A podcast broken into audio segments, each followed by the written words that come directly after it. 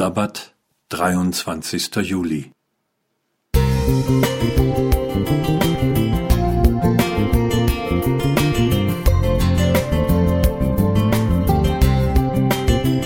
Ein kleiner Lichtblick für den Tag.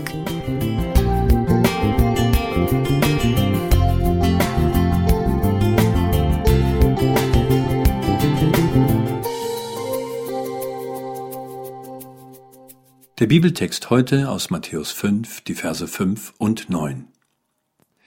Selig sind die Sanftmütigen, denn sie werden das Erdreich besitzen.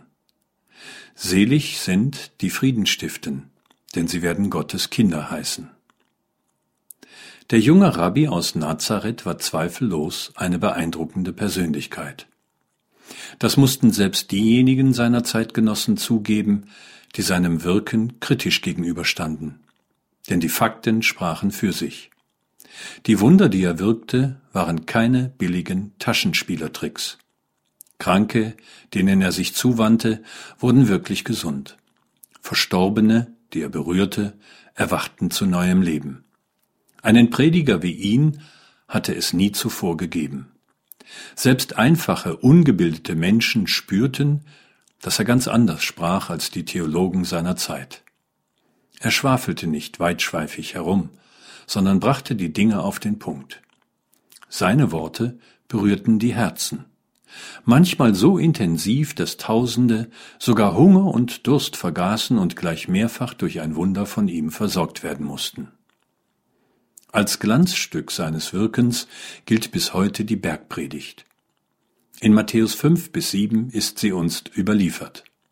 Und wann immer ich sie lese, wird mir klar, dass sie für die Zuhörerinnen und Zuhörer Jesu schon damals eine Zumutung gewesen sein muss. Um das zu erkennen, muss man gar nicht bis zur Feindesliebe in Matthäus 5, 44 vordringen. Schon die ersten Sätze genügen vollkommen. Die Sanftmütigen werden das Erdreich besitzen. Ist das nicht bestenfalls göttliche Zukunftsmusik, ein großer, schöner Traum? In der Welt, die ich kenne, wird über die Sanftmütigen milde gelächelt und oft genug werden sie über den Tisch gezogen. Denn es sind die Lauten, die in dieser Welt den Ton angeben. Und die Egomanen setzen rücksichtslos ihre Interessen durch. Damit sich das jemals ändert, müssten schon Wunder geschehen. Genau solche Wunder hat Jesus uns versprochen. Und ich vertraue seiner Zusage, denn eins dieser Wunder darf ich schon heute erleben. Jeden neuen Tag darf ich in der Gewissheit beginnen, dass der Vater im Himmel mich niemals hängen lässt, sondern jeden Augenblick voller Liebe und Barmherzigkeit auf mich achtet.